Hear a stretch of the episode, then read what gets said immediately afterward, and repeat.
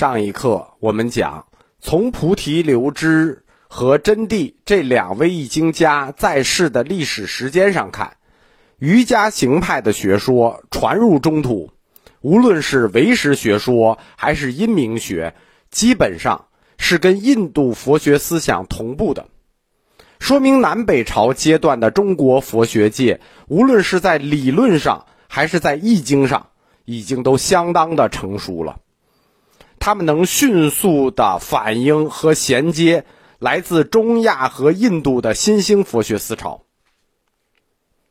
在中国易经史上，有一类经书一直是一个缺憾，特别是在早期易经阶段，我们很少碰到这类经书，就是戒律类、律学经典。我前面讲过啊，道安公也好呀，慧远公也好啊，都都都都想翻译这类经书。为什么这类经书会少呢？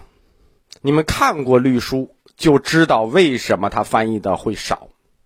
我对这个问题也曾经抱着过好奇，努着去看过，放弃了。那真的很难，翻译也很难，理解也很难。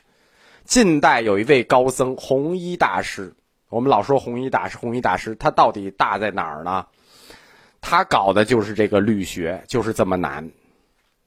南北朝时期。戒律类的经书就得到了相当大的补充，翻译了相当多的戒律。小乘戒律在这一时期基本全部被翻译出来了。小乘律啊，在原始佛教阶段其实是不存在的，它主要成型于佛教的部派阶段。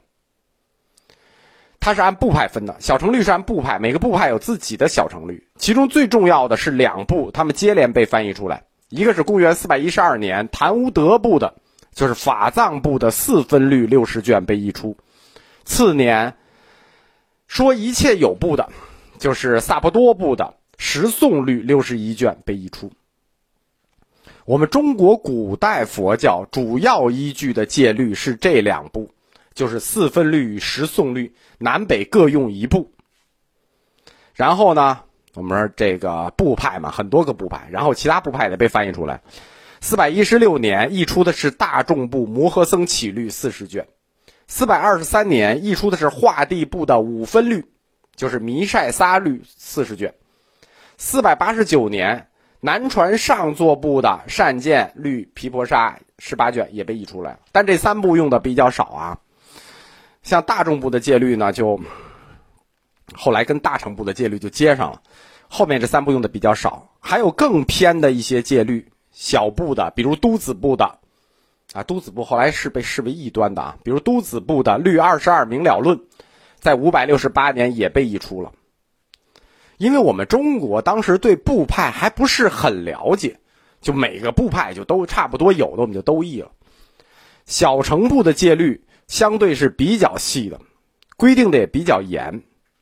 而中国选择的道路是大乘佛教，大乘佛教的特点呢是深入生活，深入生活，它的戒律就会分为两部分，那一部分是针对出家人的，一部分针对在家人的，而且大乘律与小乘戒律也有很大的不同。此前大乘戒律没有译出过，大乘戒律在这一阶段被译出了，比如《菩萨戒本》《优婆塞戒经》。在四百二十六年前后，被北凉的谭无谶译出了。律书一直是中国易经的缺憾，译的很少，就是我们讲又难又少。它在这个阶段大规模的涌入中国，忽然就都被翻译出来了，是有历史背景的。凡事儿有需求才会有供给，就是因为需求过于强烈了，所以必须要有供给。律书就是这种情况出现的。律书的翻译，南北朝时期僧团的规模急剧膨胀，僧侣日益增多。人多还不算啊，因为人一多就会出现一另一个问题：人杂。光人多都是好人也行，人还杂。僧团急剧膨胀呢，出家人的来路你就来不及合了，它的成分也日益混杂。像我说的，也有逃犯，也有逃税的，什么人都有。出家僧团的规模急速膨胀，到了必须要用戒律来自我整顿和自我约束的一个紧迫时期了。这就是戒律类经书大规模涌入中国的历史背景。南北朝时期，它的易经，它易经的活动范围已经扩大出去了，已经不单纯是易经了，就是这一时期的翻译活动啊，覆盖的范围很广了，超出了易经的范畴，扩大出了经律论三藏的范畴，开辟了两个与佛教相关的独特的翻译领域。就我们说佛教领域，它实际是个文化领域啊，除了经律论之外，还有别的。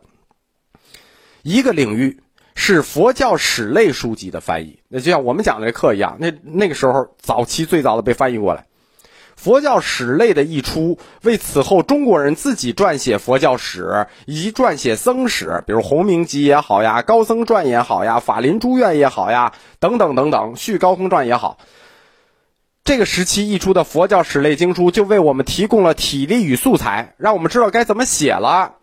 对吧？什么模式？怎么写？尤其是高僧传就很很典型。比如鸠摩罗什翻译的《马明菩萨传》《龙树传》《提婆传》，真谛翻译的叫做《婆叟盘豆传》。这名字很怪啊！婆叟盘豆，婆叟盘豆是俩人，就是瑜伽行派那俩创始人无著世亲兄弟的传记，对吧？鸠摩罗什翻译的那马明有小象大龙树提婆，这都是大乘菩萨，就是中观的。后面这个，这个婆叟盘豆，这就是无著世亲，这就瑜伽行派的。这个两派宗师的传记也都翻译过来了。易经扩展出两个领域，除了佛教传记之外，还扩展出去的另一个翻译领域就更加有价值。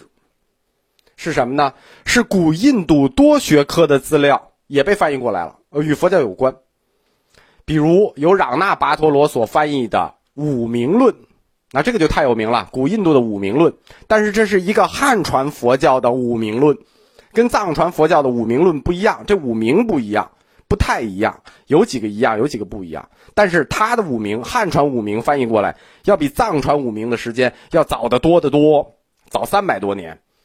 有声明学、一方明、工巧明，这藏传都有，但是还有两个没有的，一个叫做咒术明，一个叫符印明，就是一个是咒，一个是符印，这跟道教有点像。更令人吃惊的是，这一时期还翻译了大量的印度地理与天文的东西，比如有达摩留之所翻译的《婆罗门天文学》。这个天文医学啊，一直是佛教的一个重点典籍，但我们汉传翻译的少，藏传翻译的多。南北朝时期，大量的新佛典译出，促使佛教理论界空前繁荣。佛教就从前期的般若学，对吧？我们讲了这一百年干什么？整天坐在一块谈空、谈玄，一个小圈子的士大夫就在谈般若。哎，不是性空啊，就是玄呀。他们终于就从这个般若学的空的小圈子里走了出来。思想视野，佛教的思想与视野都得到了极大的扩展与开放。依据这些新译出来的经典，在南北朝时期就形成了一个一个以专门研究某一学问为主体的小学派。我们为什么说南北朝时期佛学有两大块？一块是理论，一块是艺术。理论就是这一块。在这一时期，每译出一本经典，就依据这本经典形成一个专门研究它的小学派。般若学的那些谈空谈玄，已经没有人有兴趣了，没有人谈了，谈了一百年了，不要再谈了。一时之间，佛学理论界百花争鸣，啊，百家争鸣，百花齐放。